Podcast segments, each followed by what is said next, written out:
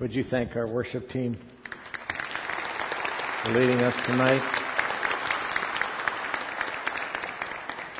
It is uh, indeed a privilege and a pleasure to be back with you this evening. Uh, oh, you're kind. I understand that your pastor has become a grandpa in the last couple of weeks. Well, I just want you to know that we became grandma and grandpa again for the third time two weeks ago. So we are celebrating that in our home and uh, it, I don't think there's anything better than being a grandpa or a grandma. Let me tell you, it's the best gig in the world because you get to just enjoy them, and you do get to send them home, which is really, really kind of nice. I thought about, um, you know, uh, Chuck mentioned the uh, piece of work uh, statement. I'm not going to call you a piece of work because you know who you are. Uh, but I did think, you know, I, I thought about, gosh, we ought to print up some T-shirts because we could have probably paid all the expenses of our ministry for the next year if I just sold T-shirts here tonight that said "I'm a piece of work," and then on the back Ephesians 3:10 that remind us that we are God's workmanship, created in Christ Jesus to do good works. But I am really, really proud of you. I hear really good things that you're supporting and encouraging and loving and following your new pastor that you're delighted with his teaching. Those are all good things. Well done. Well done. Well done. And I want to say uh, congratulations on that. Uh, tonight, though, I want to talk to you about uh, what God has to say to us. We've learned, we've focused our attention on Him in our worship, and now uh, we're going to turn to His Word. So I'm going to ask you to join me in a word of prayer as we begin. Okay? Our Father, we thank you for your goodness and your grace. We thank you that uh, that you love us, oftentimes in spite of ourselves, and that you sent your Son to pay the penalty to enable us to experience a relationship with you that we couldn't have otherwise. And Lord, each and every day, in some big or small way, we are reminded of that, that we are spared and restored by your grace and that we've been spared and, res- and restored and saved for a purpose, and that's to bring you glory and to extend the Word of God in ways and through means in which uh, change the lives of others around us. And so, Lord, meet us here tonight. And uh, open our hearts before you as we open your word. And uh, we'll give you thanks and praise for that. For it's in Jesus' name we pray. Amen. Tonight I'm going to not talk to you about Jesus. I want to talk to you and share with you about the kinds of people who knew Jesus and about the, the ways in which they walked with him and the distinguishing marks that characterized them. And get this, and still do and still do. Now I understand you have a new little tradition that you stand when we read the Word of God. So I'm going to ask you to open your Bibles and stand with me and let's read together. You silently and me loudly. Acts chapter 3, beginning in verse 1. It says that one day Peter and John were going up to the temple at the time of prayer at 3 in the afternoon. And now a man crippled from birth was being carried to the temple gate called Beautiful, where he was put every day to beg from those going into the temple courts. And when he saw Peter and John about to enter, he asked them for money. And Peter looked straight at him, as did John. And then Peter said, Look at us! So the man gave them his attention, expecting to get something from them in return. And then Peter said, Silver or gold I do not have but what I have, I give to you in the name of Jesus Christ of Nazareth. Walk. And taking him by the right hand, he helped him up. And instantly the man's feet and ankles became strong. He jumped to his feet and he began to walk. And then he went with them into the temple courts, walking and jumping and praising God. And when all the people saw him walking and praising God, they recognized him as the same man who used to sit begging at the temple gate called Beautiful and they were filled with wonder and amazement at what had happened to him. May God bless the reading of his holy word. You may be seated. Let me give you a little background on this particular passage. The background of this passage is that the church has been born in Acts chapter 2 on the day of Pentecost. And on that day when the Holy Spirit came upon those hundred disciples in that room, Peter, who would, for the most part of Jesus' ministry, had gone around with his foot in his mouth, actually delivers this sermon, his first sermon. And on that particular day, 3,000 people responded to the gospel. Well, can you imagine? I mean, it was like the first Billy Graham crusade. It was a remarkable experience, I'm sure. And it says that the church began, the, the, the, community of God, the new community of God's people. And if you read the last part of the, of the gospel, or the, the second chapter of Acts, it tells you this new community uh, was built upon the teaching of the apostles and they devoted themselves to prayer to fellowship and to breaking bread together and God was in their midst and he gave confirmations of doing so. And it says they continued to meet in these, in these different ways and that they gained favor with both God and men and God added to their number daily those who were being saved. That's the background on this particular on this particular uh, occasion. And then on this day, it says Peter and John, sometime after that, were walking to the temple. And in the passage here, I believe what, what we're going to see is five distinguishing marks that characterize these guys who had been with Jesus, who were recognized to have been with Jesus, and what it is that characterized them. And that's what I want to share with you. There are five distinguishing marks that characterize them and that catch us in this particular passage. And here's the first one. I would suggest to you that on that day, that one day on which they saw this man at the temple as they were walking into the temple and they had this conversation with him, and this amazing miracle took place, that there are five distinguishing marks that characterize these guys who followed after Jesus and were recognized to have been with Jesus. The first one is that they had eyes to see.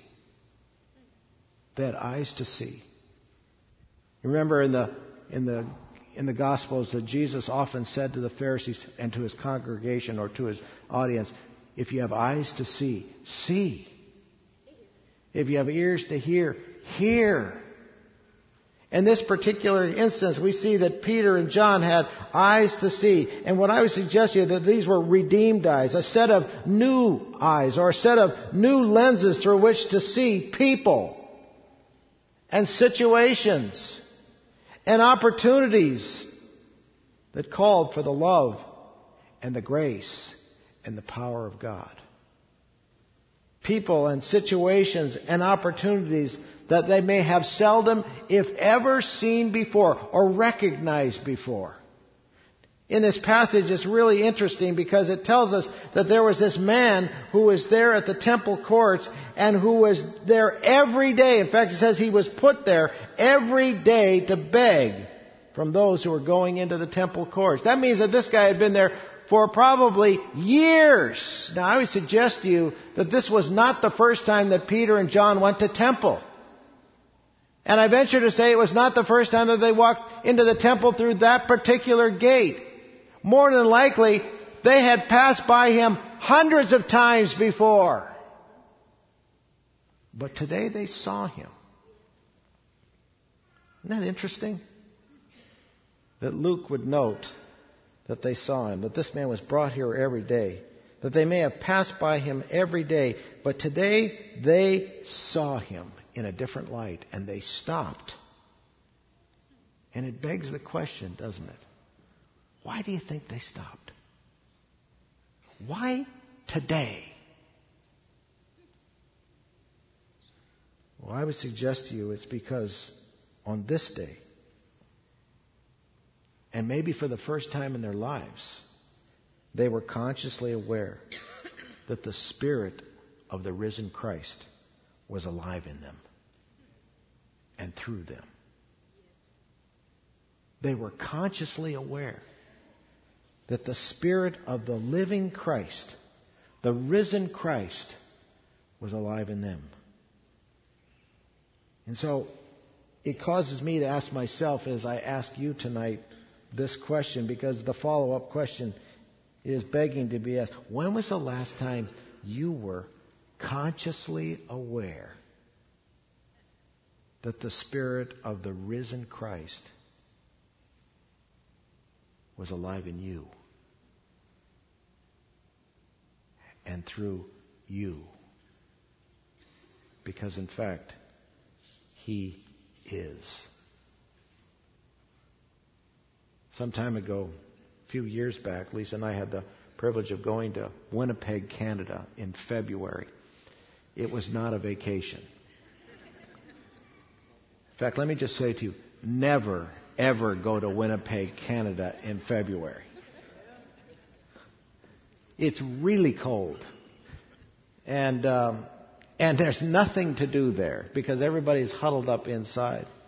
But we were there as the guests of um, a Salvation Army church that had just done a kingdom assignment, and they were giving their reports. And I'll never forget this report that this one gal gave. She just had a baby. In fact, she was pregnant when she received her her uh, initial her initial uh, uh, investment money and she kind of stuffed it away because she had that baby, and then it started to burn a hole in her hands, like some of you have. What am I going to do with this? What am I going to do with this? What am I going to do with this? And she was asking the Lord, What should I do with this? And it was coming to the time when she was supposed to be accountable to bring a report, and she still didn't know what she was to do with it. And then all of a sudden, she went back to work.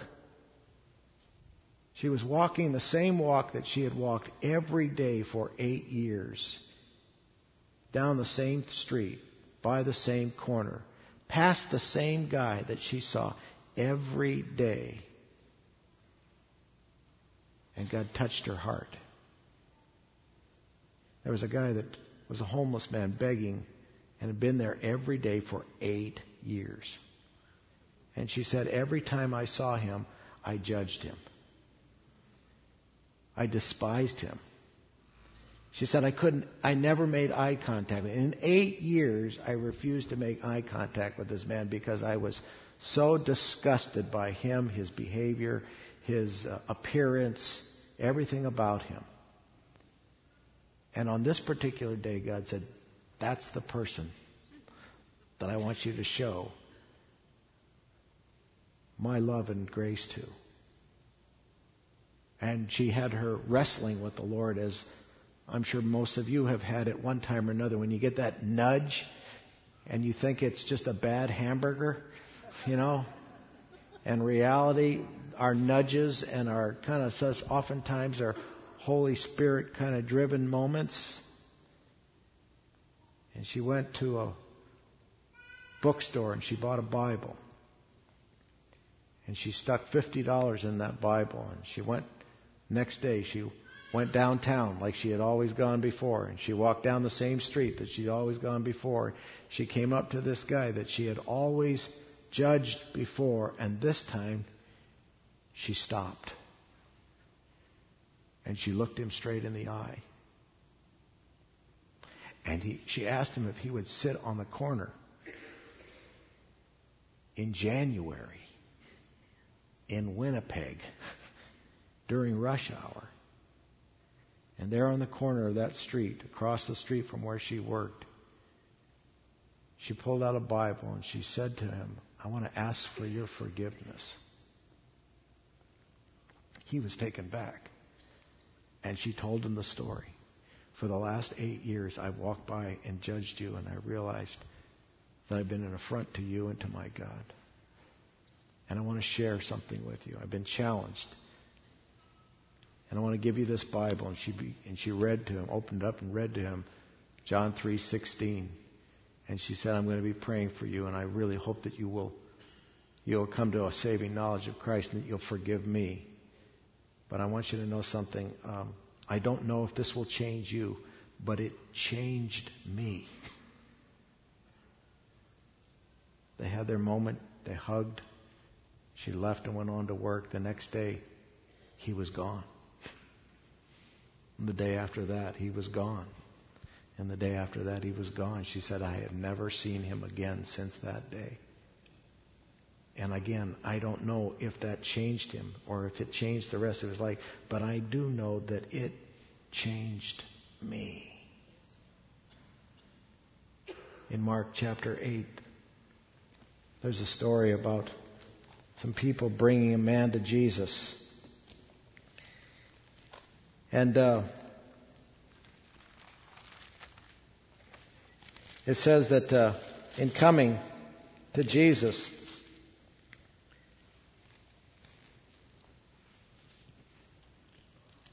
let me find it here because I didn't mark it in my Bible.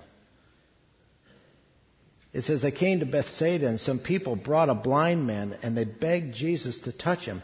And he took the blind man by the hand and they led him outside the village. And when he had spit on the man's eyes and put his hands on him, Jesus asked, Do you see anything? Isn't that a great question? He says, No, I don't see anything because I've got spit all over my eyes. It doesn't say that, but you want it to say that. And it says that he looked up and said, I see people, but they look like trees walking around. Wet trees. And it says that once more Jesus put his hands on the man's eyes. And then his eyes were opened. And his sight was restored. And he saw everything clearly.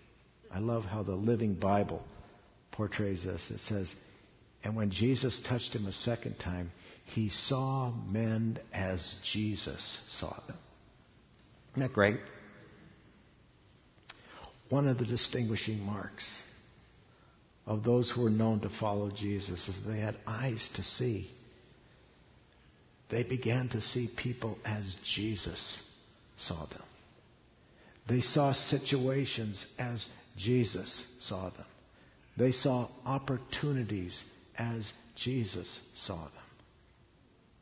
They had eyes to see. And we could add ears to hear because there was that eh, that little eh, that probably said, don't just go your normal way. Stop. Stop. A friend of mine was in Sumba, Indonesia, on a surfing trip. He was in a midlife kind of time where he uh, was just burnt out, and his wife, his parents were missionaries in Indonesia, and he said, "Why don't you go and visit my parents and go surfing when there? Because I know you just love to surf, and just it's kind of like the Billy Crystal thing. Go and find your smile." And so he went to Indonesia, and he surfed in the day. In the afternoons, when the waves weren't any good, he would go out into the villages and he found people living like they lived 2,000 years ago in these villages. No running water, no electricity, no clinics, medical opportunities for hundreds of miles away, if anywhere, on this island. Indonesia is a country that's made up of 18,000 islands, and this island and 99 point something percent of them are Muslim in their orientation. This one is animist. It's like going back in time.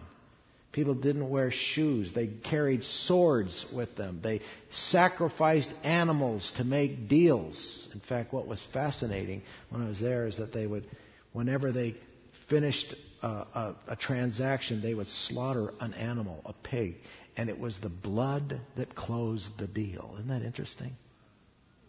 The blood, the spilling of blood closed the deal.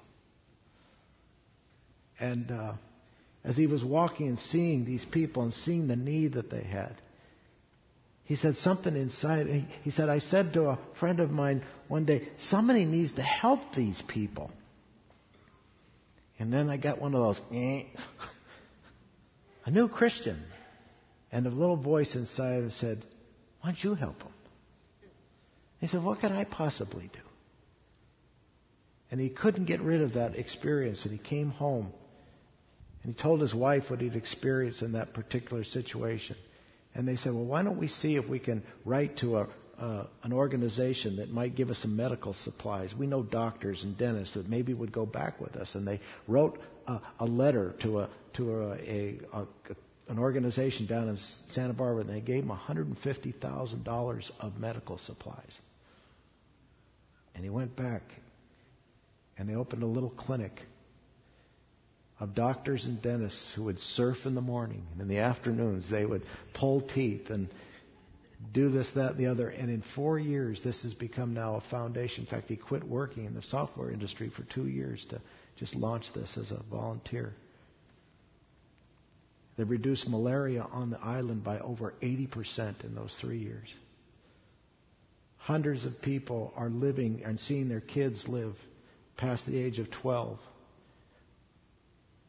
They've dug wells in the villages and they've cleaned up the schools and they put bathrooms in some of those places and electricity so that mothers didn't have to walk two miles to get dirty, filthy water out of a little stream and bring it back to cook in their homes. They built a little church and people started coming to the church. All because he had eyes to see and ears to hear. You know, Jesus said in John chapter 10, I am the good shepherd, and, my, and I know my sheep by name, and my sheep know me, and they recognize my voice, and they follow my lead. One of the distinguishing marks of the early disciples is they had eyes to see and ears to hear. And I would suggest to you that it still is a distinguishing mark. Here's the second one. They were ambassadors of hope. Ambassadors of hope. Notice that Peter says in this passage, Silver and gold have I none, or I don't have, but what I have I give to you. For the last seven years, it has become increasingly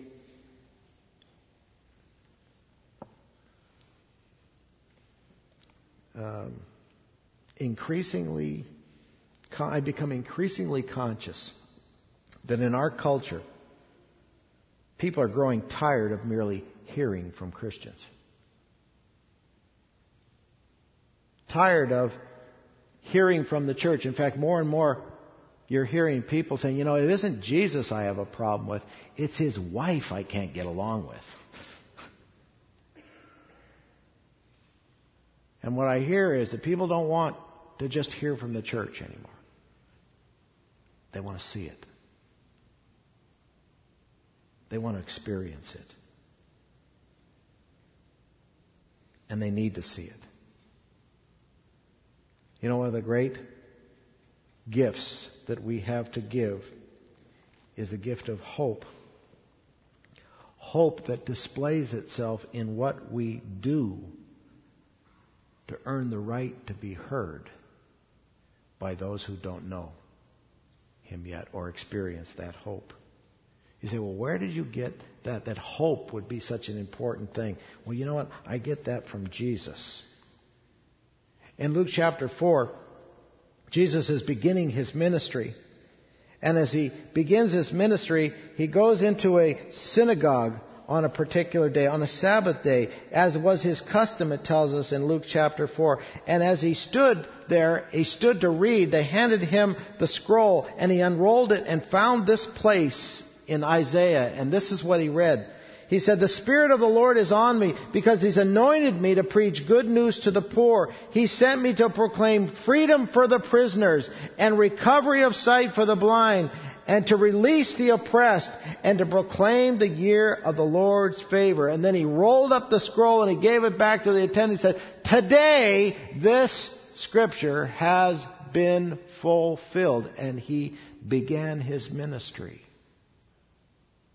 And it was a ministry of speaking, but of doing that confirmed what he had to say and authenticated what he had to say. These words, recovery and freedom and release, are words of hope. Hope. Hope for today, hope for tomorrow, hope for eternity. On our way here this afternoon, we stopped in Hollywood and we went to a church called Hope International Bible Church. Bible Fellowship. Hope International Bible Fellowship.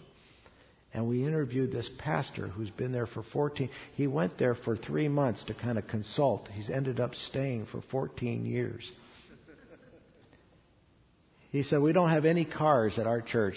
We have more, you know, uh, shopping carts in front of our church than we do cars. But he says, Our ministry is all about being the incarnational hands and feet of Jesus. And we find ourselves baptizing people all the time. All the time. And he says, you know, just our presence here means something. Some of you know what it's like to uh, be ambassadors of hope because last year you invested yourself down in New Orleans. And this church rallied around a church in need and people in need and people who were brothers and sisters and who never ever expected you to be the ones to come and be ambassadors of hope for them. Hope for today, hope for tomorrow, hope for eternity. Years ago, we did a third kingdom assignment at our church in Orange County, and it was investing time. I'll never forget this story. It's one of my very favorite stories about a mother and daughter who were who went to Trader Joe's to in, invest 90 minutes of concentrated time in people who they perceived to be the least of these. And the least of these in their mind were senior adults who couldn't get their, who couldn't lift their, uh, their, their uh, groceries from the, you know, the store out to their car. They said, we're going to be their hands and their feet. Because if you've ever been to Trader Joe's, you know that Trader Joe's is like the, the place where uh, shopping carts go to die.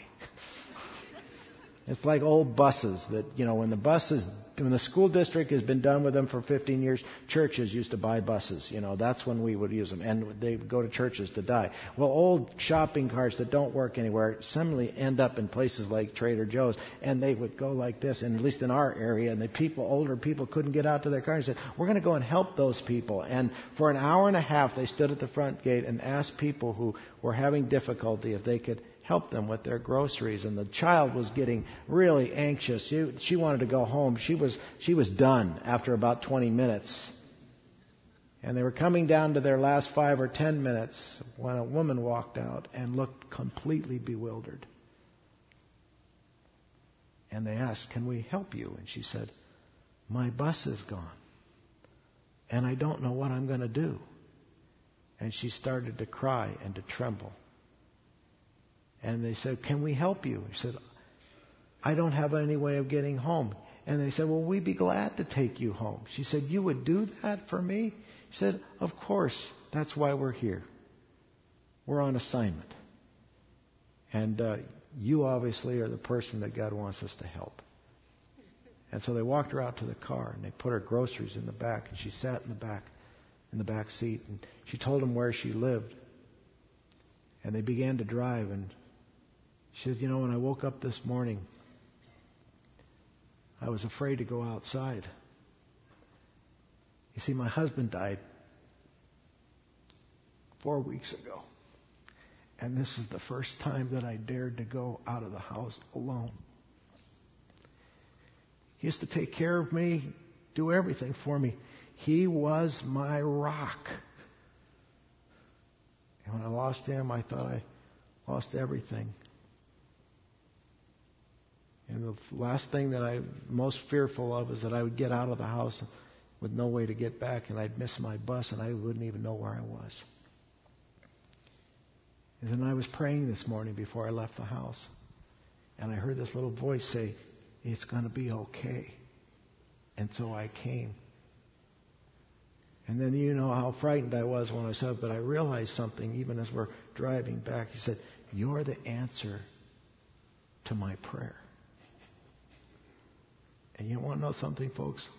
Each and every one of us, at one time or another, and probably more times than we dare to understand or admit, are likely to be the answer to someone's prayer.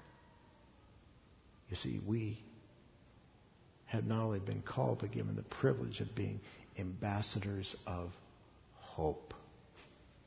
Hope for today, hope for tomorrow, hope for eternity. Here's the third one. They were faithful stewards. We've talked a little bit about stewardship tonight. But I used to think that stewardship was just about giving money to the church. And then I began to realize that, you know what? Biblically, stewardship isn't simply about giving money to the church. Although giving money to the church is one of the things that a faithful steward does. Biblically speaking, stewardship is more about living than just about giving. It's about living with a different perspective, a kingdom perspective. And in this passage, we read that, J, uh, that Peter says to this guy, What I have, I give to you.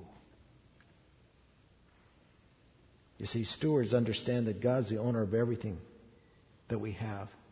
And stewards under, understand that God's entrusted us with gifts and resources and with grace. And that we get to use those things and enjoy those things and manage those things and invest those things. And we do it, and when we do so, we bring honor to God and blessing to others and joy to ourselves. But get this if we bury those things, we miss all of that. And so does God. Says they were faithful stewards of the gifts that God had entrusted to them. I think in, when we get to the end of our lives, there are two questions that we're going to be asked first at the judgment seat of Christ. The first one is, What'd you do with my son? And the second one is going to be, What did you do with what I entrusted to you? With the gifts that I've given you, spiritual and otherwise. With the grace that I extended to you. Did you just keep it for yourself and say how wonderful it is for me to be a Christian? Or did you extend it to those who don't experience it, haven't experienced it yet? With the resources, with the talent, with the treasure, with the time. You know, when we live as faithful stewards, it not only changes us, but it will likely change the outcome and the distance and the, the and the and the uh, eternal existence of countless people around us. Here's the fourth distinguishing mark. These guys aroused curiosity. They aroused curiosity. There's words in here that's interesting. When this thing happened, when this man was healed, it says people came around and they watched and saw all that was going on. And it uses words like they were amazed and that they were filled with wonder. They wanted to know more and that they were astonished. These guys became curious to know more of what it was like to follow after Jesus. In the book of Acts, we see a, this, this kind of equation over and over again that these ideas of good works create goodwill among people and opportunities for good news. In fact, in this case, the, the, the curiosity was so great that the church grew in one day from 3,000 people to 5,000 people. That's the kind of curiosity that they aroused. I read one time that the Romans called the Christians a third race. They said, you know what? They're, they're not like us. They're not Romans. But neither are they barbarians. We can't figure these guys out. They're different. They're different. And you know what the difference was? The difference was that there was evidence of the Spirit of Jesus within them. There was evidence of love and joy and peace and patience and kindness and goodness and gentleness and faithfulness and of those who were living under God's control. Those kinds of people arouse curiosity. Here's the last one. They were bold and courageous. You know, when all this stuff happened, all this excitement took place, the leaders of the religious community weren't particularly excited about it. And in chapter 4, they take these guys and they drag them before their leaders and they tell them, you know, we don't want you to be talking about Jesus anymore. And they said, we can't stop talking about Jesus. And then they asked him, by what power or what name did you do this? And Peter then, filled with the Holy Spirit, said to them, rulers and elders, if we're being called to account today for an act of kindness shown to a cripple and asked how he was healed, then know this, you and all the people of Israel, it's by the name of Jesus Christ of Nazareth, whom you crucified, but whom God raised from the dead, that this man stand before you healed. He is the stone that you rejected, and which has become the capstone or the cornerstone for salvation is found in no one else, for there's no other name under heaven given by, to men by which we must be saved. Look at this verse, verse 13. This is what I want to leave you with. It says, When they saw the courage of Peter and John and realized that they were unschooled, ordinary men, they were astonished. And they took note that these men had been with Jesus. These men have been with Jesus. You know, it's one thing to know the truth about Jesus, and it's another thing to know Jesus personally. And yet it's it's even another altogether though to be recognized as one who knows him and who's walked with him. You see, these are the distinguishing marks that uh, characterized those early disciples. They had eyes to see. They were ambassadors of hope. They were faithful stewards of what had been trusted to them. They aroused curiosity, and in a remarkable way, they were probably bolder and more courageous than they ever dreamed when it came to telling people and putting themselves on the line when Jesus was concerned. But you know something? These are not just distinguishing marks that characterize people 2,000 years ago. They're distinguishing marks that characterize followers of Jesus and those who walk with him still today. And we get to be those kinds of people. Now, if you're like me, you look at these distinguishing marks and say, well, you know, I fall so short of that sometimes. In fact, I probably can think of a four or five cases this last week where I, poof, ambassadors of hope, arouse curiosity, bold and courageous. You know, the good news is our God loves us. And He doesn't love us because we always do it right. Or because we're always beautiful. You know, remember I told you, church isn't always a beautiful bride. But He loves us to make us beautiful. And when we come to the table, we get to do as believers and have done for 2,000 years, we get to remember again this God who loved us enough to send his son. And we get to ask him again and recommit ourselves again to being his. And we get to proclaim again from our heart that you're the Lord of my life. Fill me with the Spirit of the living Jesus again. Make me consciously aware that He lives in me again. And give me opportunities to see you alive in me in these kind of distinguishing ways. And I'll thank you for that privilege. In Jesus' name, amen. As we prepare for communion tonight. Let's prepare to remember Him and to recommit ourselves to being His and to proclaim again in this way in which Christians have done for 2,000 years that you're the Lord and Savior of my life. And I am mindful of that and grateful for that. Come and lead us.